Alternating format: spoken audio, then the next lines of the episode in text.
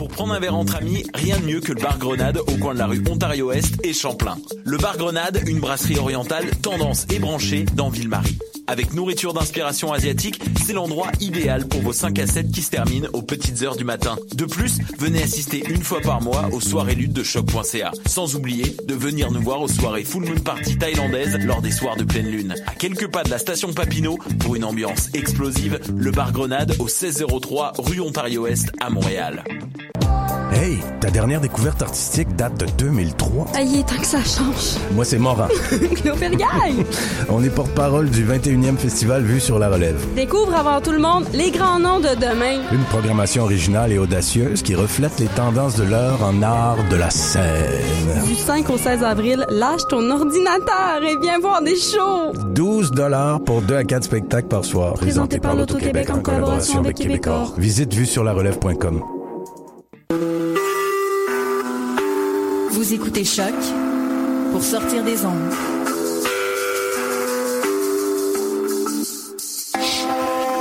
Podcast, musique, découverte. Sur choc.ca.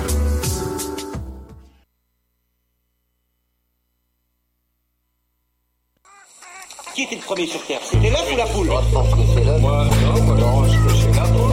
Pour moi, c'est la poule. Il a bien fallu qu'elle sorte de quelque part, la Parce que la poule, elle prend des Mais œufs. pourquoi c'est la nuit Elle est bien née quelque part, d'un œuf. Alors c'est quoi? C'est l'œuf ou la poule? L'œuf ou la poule? Bonsoir à toutes et à toutes, vous êtes en direct sur choc.ca à l'écoute de l'œuf ou la poule sur la radio web de Lucam. Animation ce soir Damien Graveton et je me retrouve un petit peu seul en studio puisque Karine est de l'autre côté de la vitre en train de faire l'animation. Bonsoir Karine, Bonsoir Damien, tu as juste ton casque, tout va bien tout va bien. Et pour ce soir, notre invité de la semaine sera Eve Seguin. Bonsoir Eve Seguin. Bonsoir. Alors vous êtes professeur de sciences politiques et d'études sociales sur les sciences et les technologies ici à l'UCAM, à l'Université du Québec à Montréal. Exact. Une de, votre une de vos spécialités, pardon, c'est les controverses scientifiques et l'interface entre l'État et les sciences. On va en parler un petit peu ce soir puisqu'on va aborder euh, l'État à travers les fonds de recherche du Québec, les FRQ, et puis vous allez nous donner votre avis un petit peu sur les controverses scientifiques justement. Avec plaisir. Et ce soir aussi, euh, Nadia et Stéphanie pour la chronique mathématique. Bonsoir. Bonsoir. Alors ce soir, vous nous parlez d'une preuve indéchiffrable. Exactement. Bon, je pense qu'on va filmer la tête de d'Élise pendant cette chronique.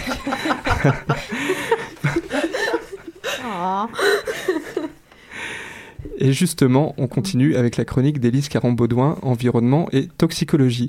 Et ce soir, Élise, tu nous parles de l'eau potable et de sa possible contamination par le pipeline Énergie Est. C'est bien ça, Élise? C'est bien ça, Damien. Donc, euh, bonjour tout le monde. Euh, donc, ce soir, je vous parle effectivement de, du pipeline Énergie S et de l'eau potable. Donc, il y a une étude récente qui a conclu euh, que la construction du potentiel pipeline Énergie S pourrait affecter l'approvisionnement en eau potable de 5 millions de Canadiens et là-dessus 3,2 millions de Québécois. On pourrait faire des maths là-dessus, sur cette fraction-là. Donc, c'est un groupe environnemental, euh, Environmental Defense, qui a mené cette étude-là. Donc, pour arriver à cette conclusion, ils ont étudié le tracé proposé par TransCanada, donc qui est la compagnie responsable du pipeline Énergie Est. Et selon le tracé proposé, c'est plus de 3000 lacs, rivières, cours d'eau et aquifères qui pourraient être affectés en cas de déversement. Donc, un aquifère, qu'est-ce que c'est? En fait, c'est une formation rocheuse, poreuse et perméable qui agit un peu comme un grand euh, réservoir naturel d'eau souterraine. Donc, l'eau en surface de l'aquifère est appelée nappe phréatique. Donc, ça, ça sonne sûrement des cloches à un peu plus tout le monde que le mot aquifère. Donc, il y a plusieurs sources d'eau potable qui proviennent des aquifères, puis un bris dans le pipeline aurait donc des conséquences très graves, euh, non seulement pour l'environnement, mais aussi pour les populations humaines. Donc, par exemple, dans le cas d'un déversement d'hydrocarbures, suite à un bris de l'oléoduc Énergie À l'endroit où le pipeline devrait traverser la rivière des Outaouais, la première prise d'eau potable de Lévis serait contaminée en deux heures seulement. Puis il faudrait dix heures pour que celle de Montréal le soit également. Donc, ces scénarios ont été évalués par la firme euh, indépendante Savaria Expert. TransCanada, de son côté, a aussi mandaté sa propre étude avec la firme Stantec, qui a plutôt évalué à 40 heures le temps nécessaire pour contaminer la source d'eau potable de Montréal, ce qui techniquement laisserait amplement le temps aux autorités d'agir.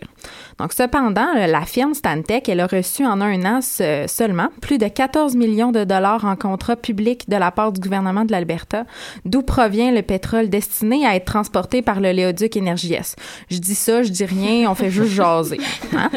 Donc, la contamination d'une prise d'eau prendrait des semaines à réparer et à décontaminer. Et euh, selon le docteur Michel Savard, qui est expert en santé publique, nos usines de traitement des eaux ne euh, seraient pas du tout en mesure de traiter des eaux contaminées avec autant d'hydrocarbures. Donc, devant les craintes justifiées de la population, des élus municipaux, euh, le vice-président d'Énergie au Québec, Louis Bergeron, n'a pas vraiment été en mesure de nous donner des détails d'un plan d'urgence nécessaire pour alimenter en eau potable les populations qui seraient touchées par un éventuel déversement. Alors Elise, quels sont les objectifs de la construction de ce pipeline Énergie Est? Oui, donc en fait, l'objectif principal, c'est de pouvoir acheminer 1,1 million de barils de pétrole chaque jour de l'Alberta et de la Saskatchewan au terminal maritime de Saint-Jean qui est situé au Nouveau-Brunswick. Donc également, le pipeline Énergie Est permettrait de desservir trois raffineries, entre autres euh, à Montréal. Il y a un projet aussi de construction d'un autre terminal maritime à Kakuna qui avait été proposé, mais ce dernier a été abandonné euh, suite à l'opposition féroce de la population. La construction du pipeline Énergie est à peu près évaluée à 15,7 milliards de dollars. D'ailleurs, TransCanada n'a pas un bilan très euh, reluisant, disons, en termes d'incidents. Oui, en effet, Karine, donc la compagnie albertaine, elle dénote 17 ruptures de canalisation depuis 1992. D'ailleurs, pas plus tard que la semaine dernière, au Dakota du Sud, le pipeline Keystone de TransCanada a dû être fermé suite à une fuite en région rurale. C'est un résident qui a détecté l'incident. Donc, euh, avec Énergie S, le risque serait plus important que dans le cas de l'oléoduc Keystone parce qu'il transporterait du bitume dilué, qui est plus difficile à nettoyer puisqu'il a tendance à couler au fond de l'eau. Alors, quelle est la position du nouveau gouvernement fédéral sur ce projet controversé? Donc, dans la foulée euh, de l'élection du gouvernement Trudeau et de son engouement pour la COP 21, euh, je m'attendais peut-être naïvement à une prise de position plus claire de la part des libéraux face au projet Énergie euh, cependant, on reçoit un message assez contradictoire des élus, entre autres de la ministre de l'Environnement Catherine McKenna, qui a affirmé que l'augmentation de l'accès aux marchés internationaux pour le pétrole et le gaz naturel canadien n'était pas nécessairement incompatible avec la transition vers une économie à faible émission de carbone. Mhm. Mhm.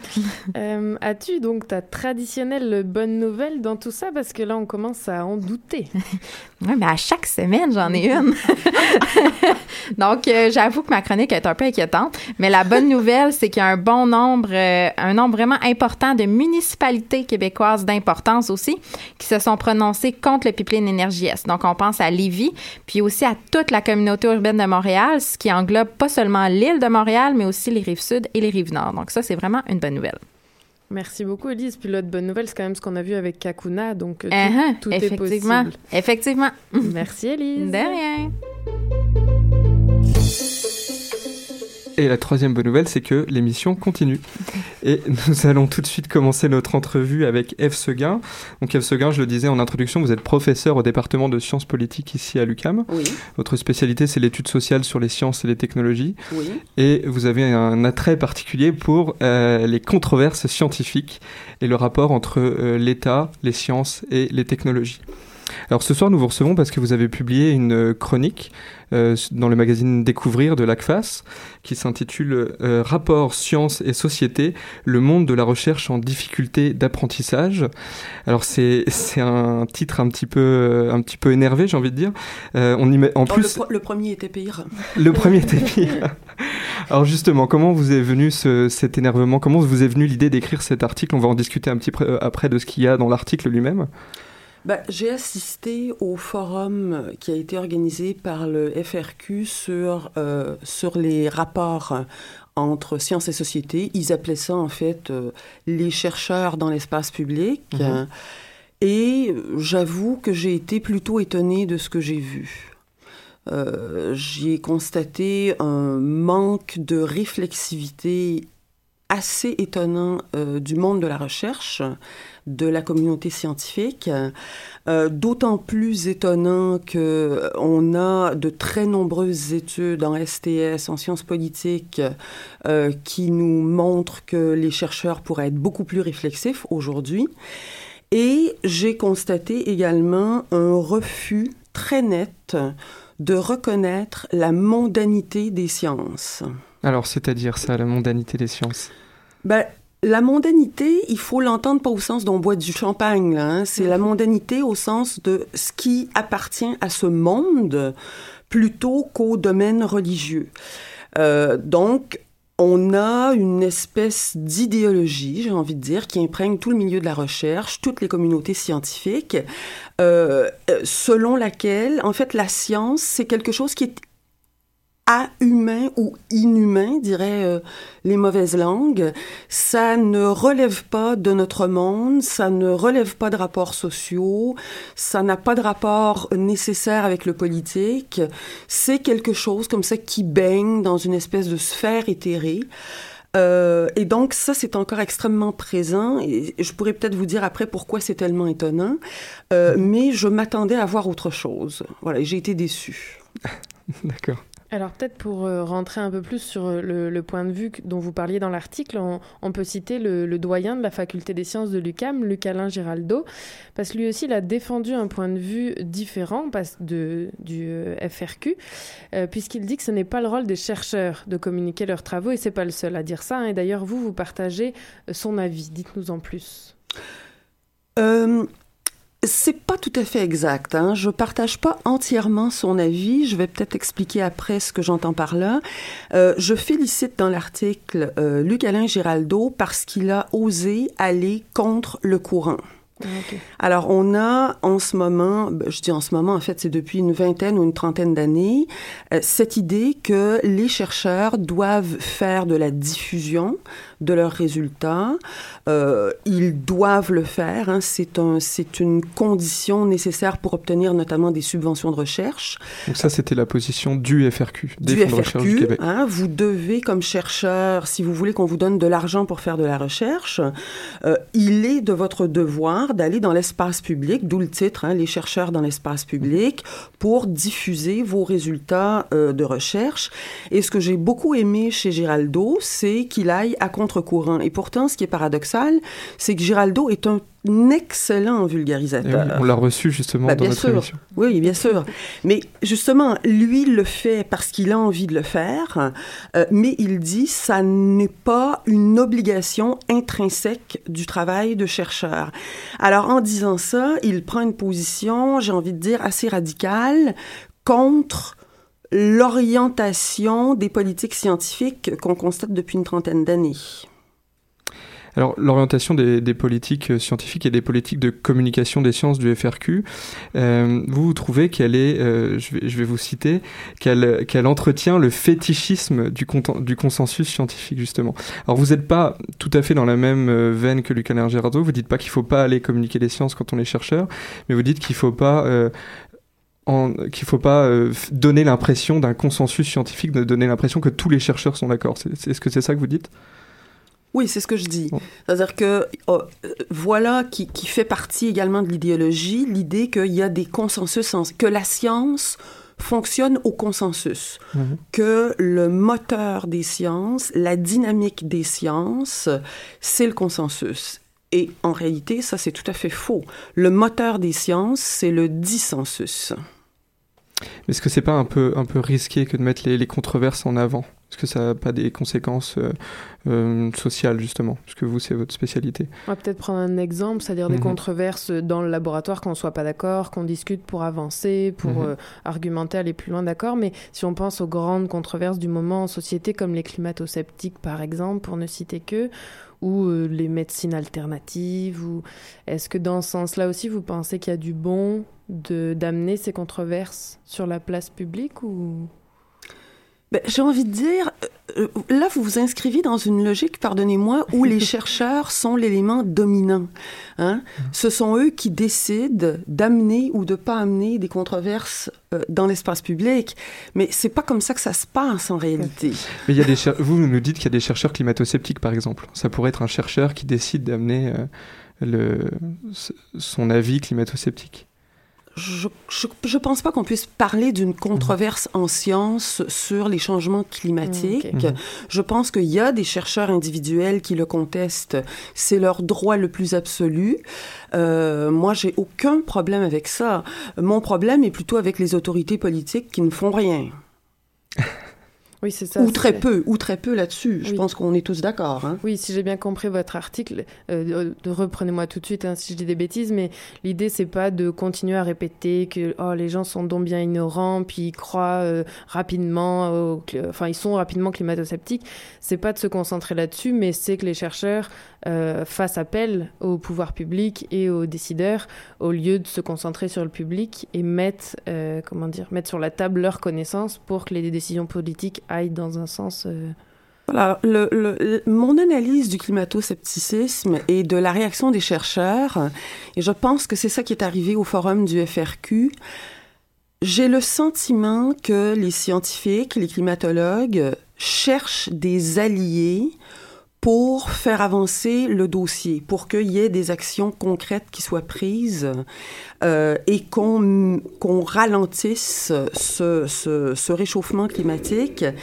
Et j'ai l'impression qu'ils vont pas chercher les alliances au bon endroit. C'est pas en disant aux citoyens lambda, vous êtes une bande d'ignorants, euh, vous euh, vous êtes crédules, vous croyez facilement euh, Claude Allègre qui raconte n'importe quoi. Je pense pas du tout que c'est de cette manière qu'ils vont parvenir à monter une coalition puissante qui va mettre euh, un réel programme d'action en marche. Je sais pas si je réponds à votre question. Si, en partie, mais je pense qu'on peut, on peut se poser la question aussi à ce moment-là donc des, des journalistes. On, on a parlé des scientifiques, on a parlé du, du public, euh, mais si on parle des journalistes, ça me fait penser, euh, puisqu'on on va peut-être pas rester toute l'émission sur les climato-sceptiques, mais pour continuer dans cette veine-là, à Radio-Canada, les émissions, l'émission Les Années-Lumière a décidé de ne plus les inviter. Mm. Est-ce que vous pensez, vous, par exemple, que c'est euh, justement ça dessert peut-être cette cause? On devrait les inviter, en continuer d'en discuter devant le public? Bah, écoutez, je pense que les années-lumière, ils ont arrêté de les inviter parce que, euh, on en dis- discutait d'ailleurs tout à l'heure, euh, ils essaient de reproduire le modèle du journalisme politique. hein. Si on a quelqu'un de droite, il faut quelqu'un de gauche. Bon, voilà. Euh, alors, moi, euh, j'ai aucun problème avec le fait qu'ils aient arrêté d'inviter des climato-sceptiques parce que l'objectivité journalistique, elle passe pas par euh, il y a un qui dit noir et l'autre qui dit blanc. C'est pas ça l'objectivité journalistique. Euh, ça, c'est le modèle, j'ai envie de dire, euh, un peu, c'est la vulgate de l'objectivité. Donc, qu'ils invitent pas euh, des climato-sceptiques, ça ne me gêne pas. Par contre, ce qu'il faut bien voir, c'est que le fait, l'inaction qu'on constate en ce moment en matière de changement climatique, elle n'est pas due aux climato-sceptiques. Et c'est une des choses qui était absolument déplorable au forum du FRQ, c'est qu'on avait l'impression que les cinq climato-sceptiques qui existent dans la galaxie étaient à eux seuls responsables de l'inaction. Voilà, ce qui, est, ce qui est totalement faux, évidemment. Donc, arrêtons de, de, de, de j'allais dire de focuser, qui est un épouvantable anglicisme, mais bon, vous voyez. Arrêtons de focuser sur les cinq climato-sceptiques, les citoyens lambda qui sont crédules, et attaquons-nous, si vous me permettez cette expression, aux vrais acteurs qui ont une vraie responsabilité dans le dossier. Tout à fait. Bon, ça c'est ça c'est Élise par exemple. c'est la chronique d'Élise. Vraiment possible. Alors, euh, pour, euh, pour continuer la discussion, on avait une, une question sur le, je dirais, la définition du fameux expert. Euh, donc, c'est un peu, euh, on oppose toujours le, le côté expert, donc le côté scientifique. Vous l'avez dit vous-même, on s'est nous-mêmes enfargés sur ce, ce principe-là que de dire que la science était dominante, mais en effet, je pense que c'était pas notre point. En tout cas, c'est une question un petit peu longue. donc, je voulais t'écoute, on dire... t'écoute. donc oui, pour euh, donc c'est ça, on met euh, face à face, excusez, le- les experts face au grand public, mais du coup par qui euh, remplacer dans les médias? Médias ou les activités de vulgarisation Est-ce que on s'attend à avoir un journaliste qui serait spécialisé en sciences, mais du coup ça reste un peu un expert? Quel est votre point de vue là-dessus face au, public? Est-ce que vous en parlez de l'expert aussi justement dans votre, dans votre article de, du magazine Découvrir Mais je ne suis pas certaine de, de, bien comprendre la question. Est-ce que vous parlez de vulgarisation scientifique ou est-ce que vous parlez euh, d'action politique? Parce que c'est pas la même chose. Là, je pense que c'était plus en termes de, d'activité de vulgarisation, là, plus. Revenir sur le rapport entre les experts et le public. Là, c'était euh, pas par rapport au, gouvernement tout de suite. et, vous voulez savoir quel type d'expert il faut avoir dans les médias, c'est ça? Bah, C'est-à-dire que dans votre article, vous, vous, critiquez justement un peu cette position d'expert qui parlerait à un public ignorant. Et on, ces experts, ce seraient par exemple les chercheurs qui seraient incités par le FRQ à aller parler de leurs recherches. À ce moment-là, on les remplace par qui si vous pensez que c'est pas la bonne technique ou qu'il faut arrêter d'avoir un expert qui s'adresse à la foule ignorante? oui, non, mais euh, moi, j'ai pas de problème à ce que des scientifiques parlent de leurs recherches. non, non, on a bien compris. Hein, ce, que, ce qui me gêne, moi, c'est le rapport euh, entre experts et profanes. Donc, mhm. ce que vous appelez des gens, des gens ignorants. Alors, bon, que on fasse de la vulgarisation, qu'on parle des, des, euh, des travaux de recherche, c'est bien. Sauf qu'on va pas, en général, on prêche des convertis. Hein. Donc, c'est pas par la vulgarisation que on va amener des foules en délire à s'intéresser à la science. Ça, ça ne va jamais arriver. Là, je suis désolée. Et je prends le pari. Hein. Ça ne va jamais arriver. Euh, pas plus que quand on fait une chronique dans le devoir euh, sur euh, la musique classique. Ben non, il y a des gens qui aiment le rap, ils vont jamais aimer Beethoven. Ils vont pas s'y intéresser. Oui, bon. oui, bien sûr, on peut effectivement être jovialiste. Donc vous pensez que la, la vulgarisation scientifique, ça touche, ça touche un public averti, point barre. C'est pas la bonne démarche pour, j'ai envie de dire populariser les sciences, c'est peut-être pas un terme euh, magnifique, mais... Est-ce que je peux vous poser, moi, une question? Allez-y, allez-y, on inverse les rôles. Oui, on inverse les rôles. Vous qui êtes des vulgarisateurs, pourquoi faites-vous de la vulgarisation? Ah, c'est une bonne question. Est-ce qu'on a, on a, on a combien de temps pour répondre Alors, non, mais moi, en vrai, c'est vrai qu'au départ, j'hésitais à intervenir personnellement en même temps. Tantôt, donc c'est tant mieux que vous nous posiez la question. Au départ, moi, j'avais, et j'ai depuis toujours, et les gens peuvent en témoigner ici, cru qu'en effet, j'allais toucher des gens. Euh, là, elle va peut-être se vexer si je parle d'elle, mais je vais le dire, ma sœur, qui n'apprécie, enfin, elle s'en fout, quoi, des sciences. Donc, je m'étais dit, ah, en faisant une émission de radio, c'est sûr, elle va finir par nous écouter. Bon, bah, je vois bien que non, et elle a bien le droit au final. Mais c'est vrai que j'étais déçue parce que j'y croyais vraiment, et je m'étais dit, ah, la radio, c'est un autre média que l'écrit, l'écrit, ça prend déjà une autre énergie, un podcast, tout ça, bon, tu peux faire ça en cuisinant, en faisant autre chose. Et non, donc oui, bien sûr, vous avez raison qu'on touche un public averti, donc on s'est fait à l'idée, on sait que c'est nos copains qui sont déjà un peu en science, ou, ou des copains qui s'y euh, intéresseront euh, épisodiquement, disons. Pas seulement, pas seulement. Euh, l'un des publics clé de la vulgarisation, c'est les chercheurs qui s'intéressent à ce qui se passe ailleurs. C'est vrai. Mm-hmm.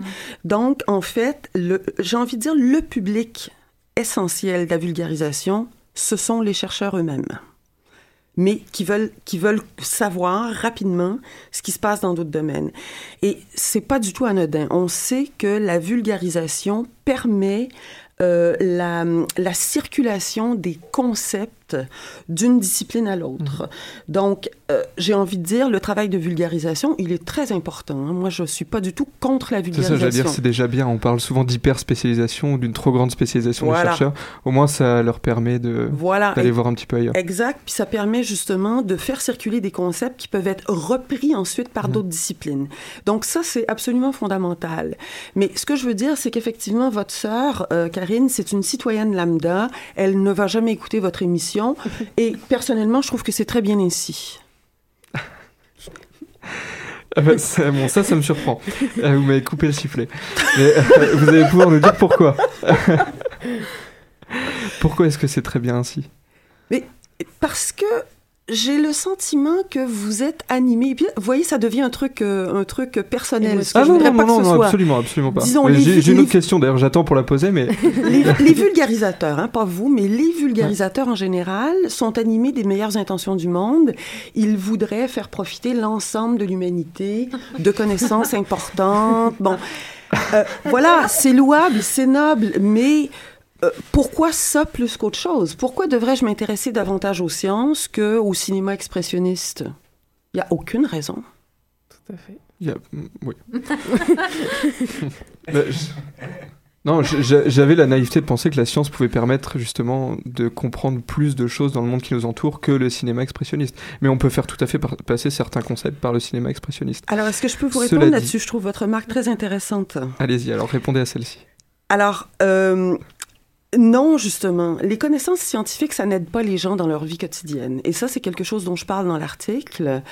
Euh, vous n'avez pas besoin, je reprends ce que j'ai écrit dans Mhm. Oui, l'article. oui, oui. C'est Vous intéressant, refaites- j'allais venir. justement. Vous refaites le circuit électrique de votre maison. Ah, Moi, j'ai un ami qui l'a fait, donc c'était pas même pas un exemple fictif. Le type, c'est un malade, il a refait tout le circuit électrique de sa maison. A-t-il besoin de comprendre la notion de particules subatomiques? Pas du tout. A-t-il besoin de savoir que l'électricité est un flux d'électrons pour euh, refaire le circuit? Pas du tout. Donc, vous n'avez pas besoin d'une compréhension scientifique des choses pour agir dans votre vie quotidienne. Tout dépend où on imagine que la science s'arrête. C'est-à-dire que la science, ça commence pas au moment où on parle de particules subatomiques ou de flux d'électrons, mais ne serait-ce que déjà faire de l'électricité, il y a une partie scientifique. C'est-à-dire qu'il faut qu'ils sachent dans quel sens faire les branchements, il y a du plus, il y a du moins. De la même manière que quand je fais un gâteau au chocolat, je suis une recette dans mon livre Mhm. de recettes. C'est la même chose. Non, non, tout à fait, il y, a- il y a de la chimie dans la, la cuisine, là aussi. Oui, mais j'ai pas besoin de le savoir. Là. Moi, ce que je veux, c'est manger un gâteau au chocolat. C'est pas... Vous voyez? Je, je sais pas si je, me fais comprendre. Ah oui, tout à fait, tout à fait. Non, non, mais après, là, j'exprime un point de vue personnel. Moi, j'ai l'impression que si on comprend un petit peu mieux la chimie, le gâteau au chocolat pourrait être meilleur. Et, mais- Alors là, alors, alors là, moi, je vous invite à faire un sondage là-dessus. hein. non, non, mais euh, c'est. C'est C'est une façon de faire une image. Je pense que c'est quelque chose qui peut se, euh, se, se traduire à différentes strates de la société. Pas seulement justement la cuisine. Mais revenons justement à ce que vous, ce que vous disiez des gens qui s'intéressent pas des sciences. Je vais, je vais finir par poser ma question suivante. C'est la majorité. J'enfonce le clou. Ah non, non, mais alors ça, par contre, je suis d'accord avec vous. hein. Euh, vous dites que des gens qui s'intéressent pas aux sciences, et là, c'est ce que vous commencez à dire avec votre exemple d'amis électriciens, ils peuvent avoir une compréhension sociale et politique des sciences, Ouais. sont, donc sans avoir des notions. Euh, et, mais vous, et vous citez un exemple, ce qui est par exemple les, les virus et les bactéries. Certaines personnes font pas la différence entre les virus et les bactéries, mais peuvent avoir tout à fait euh, conscience de ce que vont donner certaines découvertes dans le champ des virus ou dans le champ des bactéries Mm. euh, dans la science. Et est-ce que c'est pas, est-ce que c'est pas un peu risqué ça justement? Est-ce que c'est pas facile après de faire passer certains euh, concepts à des gens en les laissant dans un flou un peu artistique? Parce qu'on parlait de cinéma.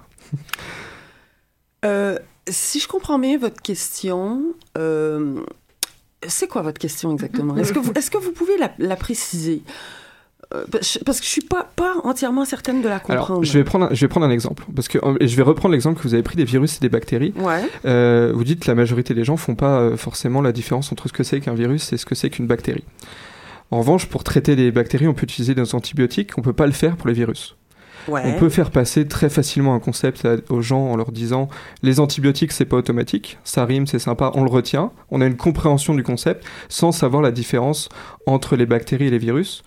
Ma question c'est est-ce que c'est pas un peu risqué de faire ça tout simplement en s'arrêtant là? Est-ce qu'il faudrait pas aller un peu plus loin et faire comprendre le concept de différence entre les virus et les bactéries Est-ce que ça serait pas plus facile? Est-ce que ça aiderait pas à faire passer ce genre de message? Non, je crois pas du tout. Vous pensez pas? Bah, C'était la réponse que Non, non, je pense que pas. j'attendais pas, mais que je me demandais. Non, je pense pas, mais moi, je voudrais revenir à la première partie de, de votre question qui Mhm. était est-ce que les gens, les citoyens lambda ont une, une compréhension euh, Oui. sociale et politique Oui. des sciences? Là, je et vous ça- citais dans, dans votre article Oui, encore ça, une fois. c'est tout à fait clair. On, Mhm. on le sait très bien. Euh, et ce qu'on entend par là, c'est que les gens ne comprennent pas ou ne connaissent pas le contenu technique des sciences. Donc, euh, Mhm. la différence virus-bactérie, ça ne leur dit absolument rien. Pas du tout. Mais par contre, ils sont parfaitement capables de voir la différence entre un chercheur d'une université Mhm. et un chercheur d'une grande entreprise biotechnologique. Mhm. Ça, ils sont parfaitement capables de le comprendre. Hein? Ça les touche. Ça les Euh, touche directement. Ben, bien sûr. Euh, prenez par exemple la, la grande controverse sur les OGM qui a eu lieu en Europe. Ça a duré dix ans. Moi, je vivais en Europe à l'époque. Mhm. Euh, vous avez peut-être pas ici là, une idée de à quel point ça a été important, cette controverse. Euh, Et ça dure. ouais, ça dure. Et les gens, en fait, dénonçaient Monsanto et les chercheurs de Monsanto. C'était ça que les gens faisaient. C'est de dire, ben, on essaie de nous vendre des OGM comme étant la huitième merveille du monde, le truc qui va hein, régler le problème de la faim, etc., etc. En réalité, peut-être que tout ce que ça fait, c'est permettre aux actionnaires de Monsanto de garnir leur compte en banque. Hein? Donc voilà une compréhension sociale et politique des sciences, alors que si vous leur dites expliquez-nous exactement ce que c'est qu'un OGM, c'est pas sûr qu'ils peuvent le dire. Probablement. Hein? Donc voilà, c'est ça que j'entends par compréhension sociale et politique. Et donc justement, au forum, on avait des chercheurs qui s'enorgueillissaient euh, d'être, euh, de bénéficier d'une confiance importante de la part des citoyens, euh, comparativement notamment aux politiciens. Alors là, c'est pas difficile. mais justement, c'est pas les chercheurs en général qui bénéficient d'une confiance des citoyens, c'est certaines catégories de chercheurs. Ça dépend du cadre dans lequel ils travaillent. Le milieu universitaire, par exemple par exemple, ou euh, les organisations non gouvernementales. Oui, parce que l'université, ça c'est, si je peux me permettre, à condition que ça reste public, quoi. Parce que bon, si derrière c'est Monsanto qui finance, ça, ça changera rien. En tout cas, ça, c'est mon point de vue. Tout, non, vous avez tout à fait raison. Euh, et d'ailleurs, oui, est-ce que vous pensez que la politique actuelle de transmission des connaissances, donc par le, gouvernement, mais au travers des organismes subventionnaires et des institutions, oriente les débats scientifiques en clair? Je pense que la réponse est assez simple. Euh, est-ce que le gouvernement choisit enfin oui, oriente euh, en fonction à qui il donne ses subventions, de quoi on parle en science en ce moment. Mais oui, bien sûr. Voilà. Absolument. mais, ça, c'est rapide. Ça ne fait aucun doute. Est-ce que vous voulez que j'élabore là-dessus? Ah bah, si vous avez quelque chose à ajouter. Oui, oui. oui bien sûr. Alors, ce, qu'on, ce à quoi on assiste depuis une trentaine, une trentaine ou une quarantaine d'années, c'est euh, justement à une sorte d'intervention plus agressive des États dans l'orientation euh, des recherches scientifiques. Donc, pendant les Trente Glorieuses, on avait des subventions massives allouées par les États à des chercheurs qui faisaient à peu près ce qu'ils voulaient. Alors, évidemment, ils devaient quand même livrer une certaine marchandise hein, aux États-Unis. Ils devaient faire de la recherche en collaboration avec des entreprises de production d'armement, par exemple. Mais dans leurs universités, on, on les finançait largement pour mener les recherches qu'ils voulaient. C'est ce qu'on appelle souvent la recherche fondamentale. Et depuis une trentaine ou une quarantaine d'années, eh bien, cette politique scientifique, elle a complètement changé, au point d'ailleurs que certaines personnes disent que nous n'avons plus de politique scientifique, nous avons maintenant une politique d'innovation euh, par laquelle, effectivement, les États orientent très fortement et dans des directions très précises les recherches qui sont financées. La recherche appliquée. Le promeut principalement la recherche appliquée. Alors là, la distinction entre fondamentale et appliquée, elle est assez délicate. Moi, je n'utilise pas cette catégorie. Je peux vous donner des catégories alternatives si, si on a le temps. Oui, oui, bien sûr. Allez-y. Alors, il y a des, des gens en STS qui ont proposé différentes typologies euh, des recherches pour remplacer justement la, dichotomie fondamentale appliquée. L'une, c'est recherche disciplinaire versus recherche utilitaire. Je pense que ça, c'est plus intéressant comme distinction.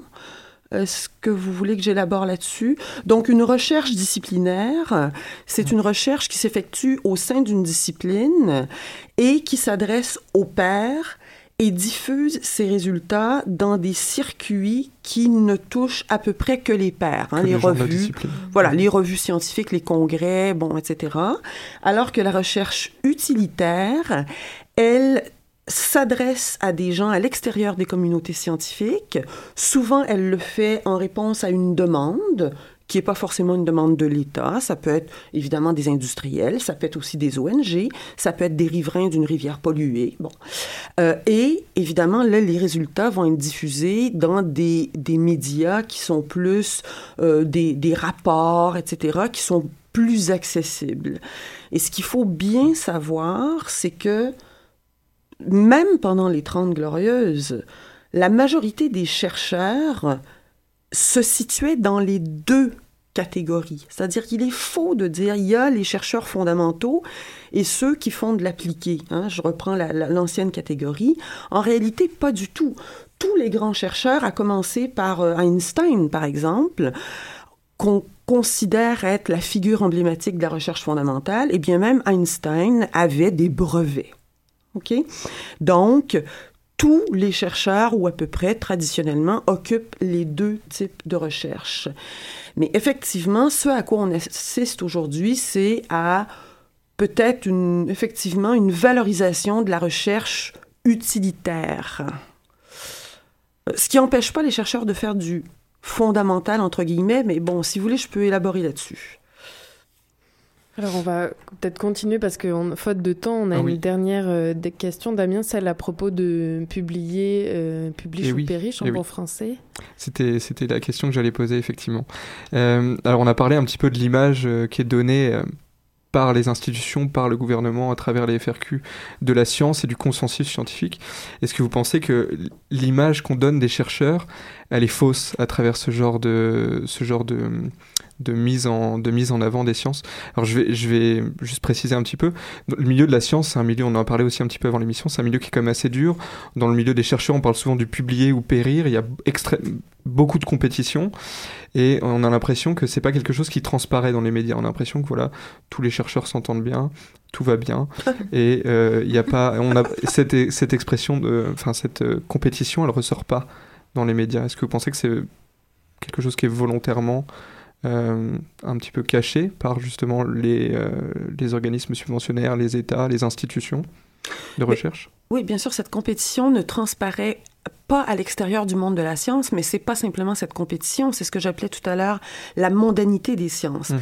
C'est-à-dire tout ce qui fait que la science, c'est comme n'importe quoi d'autre, c'est une activité sociale comme n'importe quelle autre. C'est un travail. C'est un travail. Bon, tout ça, c'est rayé de la carte, en fait. Donc, on a ce qu'on appelle une image publique des sciences, qui est une image, comme je disais tout à l'heure, inhumaine, c'est-à-dire qu'on vit dans le règne de la raison, un univers feutré, tout baigne dans l'huile, euh, hein, nous, et nous répandons nos lumières sur les ignares. Ben, la science, ça fonctionne pas comme ça. Et si je peux me permettre l'image que j'emploie toujours, c'est celle du philosophe Thomas Hobbes et euh, son concept d'état de nature, c'est-à-dire qu'en science, l'homme est un loup pour l'homme. Voilà. Alors, vous, imaginez ce qu'il est pour la femme. ah, alors le, le, le problème des femmes en sciences et dans les carrières scientifiques, c'est encore une autre émission. Exact. je pense que c'est une bonne conclusion, même, et ça me donne une idée de chronique. C'est vrai qu'on pourrait, parce que nous-mêmes, on donne une image très, j'allais dire, rose de la recherche et de la science, mais en vrai, euh, tous au labo, notre quotidien, c'est pas toujours euh, rose. en tout cas. Et donc, une, vraiment, cette fois, la dernière question. D'après vous, euh, Eve Seguin, c'est l'œuf ou la poule? non, vous vous attendez pas à ce que je réponde à ça quand ah même. Si. Ah si. Non. vous posez ça à tous vos invités. Tous les invités, on fait une compilation des réponses, donc on a besoin de votre réponse. On a besoin que vous preniez parti. J'ai pas le droit de m'abstenir. Non. Ah, mais, blanc si vous voulez, mais c'est pas. On a, on a eu très peu d'abstention. Ah, je dis la poule. Ah. Bon, on va faire une pause en musique avant de retrouver la chronique mathématique. Euh, on, on, ça, on se quitte tout de suite pour une petite pause musicale dans le fou la poule. Been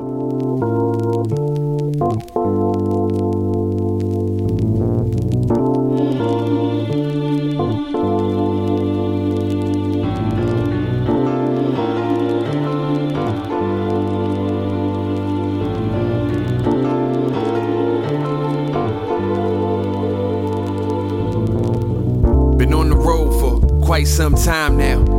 To work is the only time that I wind down. I feel like Caesar on a quest to make Rome bigger. I played in trees as a child and could never climb down. Becoming introspective, I need to be more selective. I'm way too nice, got me feeling bad to ignore a message. I traded secrets for homies I really thought could keep it. The minute I leave and they steal my dreams and they try to sell it. I can't tell if it's my fault that is. People being themselves, I need to be more prepared. I guess it's time to tighten up the circle, put some notches in the belt for all the weight I've had to share. More locks up on the door, a couple cameras in the front. Yeah, I know who you are, but what do you want? Fool, what you want? Fool, what you want? Wish I could, you know, scratch it like that. Fool, what you want? Yeah. Slow groove. I just wanna take my time. I don't mind the wait line. I ain't going nowhere soon. I just wanna take my time. I don't mind the wait line. We ain't going nowhere. I've been contemplating drinking and the use of drugs. Favorite artists do it, they all influence us. I ain't talking future, but rather older names. I'm talking Hendrix, talking Davis, talking Marvin Gaye. They were kings, but the coping they became a slave. Know that I got it in me, don't pass me a shot of whiskey. Anything I do, I do it the most. It just so happens I'm rewarded for being extreme. Applauded workaholic, falling asleep in the office, and I never get fired. Irony, I'm a boss cause I can never get higher. And got an off switch, therefore my bills higher. Somebody get coffee. Black, single origin, like our ancestors. Oh, you forgot cause you tan lesser? This is me in a jam session, cram a lesson in like party now, study in the end. 100%. I just wanna take my time. I don't mind the wait line. I ain't going nowhere soon. I just wanna take my time. Et nous revoici en ondes dans l'œuf ou la poule. Vous venez d'écouter, Damien, dis-moi. Euh, C'était Slow Groove de Odyssey sur l'album Aloasta. On continue tout de suite avec la chronique mathématique. On vous écoute, les filles. Oui, aujourd'hui, donc, on vous invite dans l'univers de la recherche actuelle en parlant des enjeux soulevés par une preuve mathématique des plus controversées. Donc, on reste un peu dans le thème de l'émission des controverses. Euh, donc, comment c'est possible ça, une preuve qui sème la controverse? Euh, bon, on vous explique, c'est que dans le but de démontrer une des plus célèbres conjectures de la théorie des nombres, Shinichi Mochizuki a développé en solitaire, au cours des 15 dernières années, toute une nouvelle branche des mathématiques qui sont très abstraites, et ce, même pour des spécialistes des mathématiques fondamentales. Donc, il a appelé sa théorie la géométrie interuniverselle, rien de moins. Le hic, c'est que les mathématiques qu'il a élaborées sont tellement sophistiquées qu'elles restent incomprises des autres mathématiciens. Mais d'abord, vous devez peut-être vous demander c'est quoi la fameuse conjecture que Mochizuki prétend avoir prouvée? Donc, on l'appelle la conjecture ABC et elle s'énonce comme suit. Donc, supposons qu'on a trois entiers A, B C, euh, tels que A plus B est égal à C. Donc, supposons aussi que si un nombre entier plus grand que 1 divise A, il ne divise pas B. Donc, en gros, ce que dit la conjecture, c'est que le résultat de la multiplication des nombres premiers qui interviennent dans la décomposition en nombres premiers de A, B et C ne peut pas être beaucoup plus petit que C. Mais tout ça, c'est vraiment pas important à comprendre parce qu'on va surtout s'intéresser à la controverse autour de la démonstration. Euh, cette conjecture-là est centrale en théorie des nombres, notamment parce qu'on pourrait en déduire une deuxième preuve du théorème de Fermat, qui est un théorème dont les mathématiciens ont cherché la preuve pendant plus de 300 ans avant de la trouver il y a une vingtaine d'années.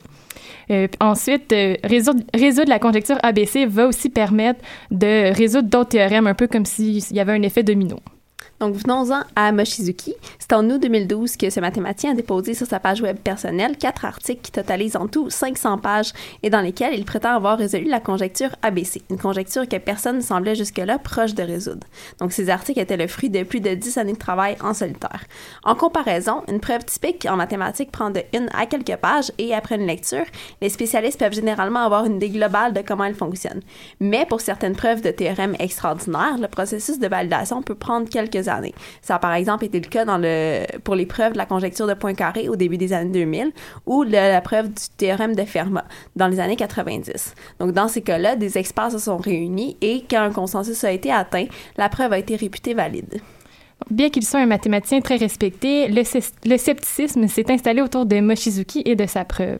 En effet, euh, le mathématicien ne serait pas très collaboratif, euh, puisqu'il communique ses recherches à l'oral qu'en japonais et au Japon, même s'il parle couramment anglais. Puis en plus de refuser les entrevues, il aurait annoncé il y a un peu plus d'un an que pour comprendre ses travaux, les chercheurs devraient changer complètement leur façon de penser et arrêter de prendre pour acquis les processus mentaux qu'ils utilisent depuis des années. Donc ça, c'est un peu prétentieux, puis on peut pour le moins dire que son attitude contraste largement avec celle généralement humble des mathématiciens. Mais il y a quand même quelques mathématiciens qui ont osé s'attaquer à la preuve. La plupart ont dit que, malgré beaucoup d'efforts, la preuve les laissait tellement perplexes qu'ils ont abandonné. Donc au final, seulement quatre personnes disent avoir lu la preuve au complet, et les seuls qui prétendent avoir compris ont passé pas mal de temps à visiter Mochizuki.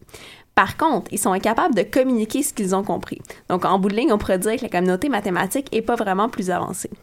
Donc, depuis l'été 2012, la preuve de Mochizuki se retrouve dans les limbes mathématiques, c'est-à-dire qu'elle n'est ni contredite ni acceptée par la communauté. Cette histoire-là ressemble à une autre, donc d'un mathématicien, Perelman, un mathématicien russe, qui a prouvé la conjecture de Poincaré, une autre conjecture célèbre qui donnait du fil à retordre à la communauté mathématique. Donc, similairement à Mochizuki, Perelman a disparu du milieu académique pendant environ sept ans pour ensuite publier sur un site des articles dans lesquels il prouvait la fameuse conjecture.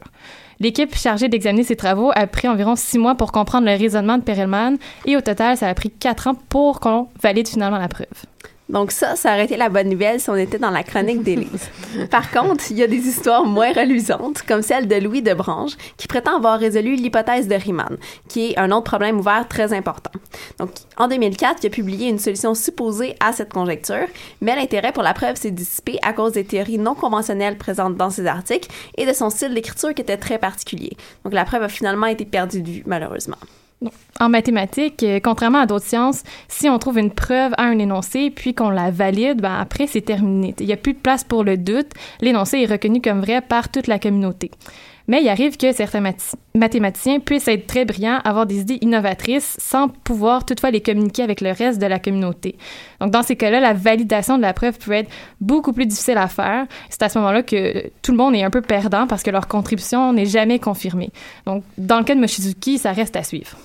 Donc, au fond, peut-être que nous, on a de la difficulté à communiquer ce qu'on fait de nos journées quand on est dans nos soupers de famille, mais on se console en regardant Machizuki qui, lui, arrive même pas à communiquer ses résultats avec ses collègues.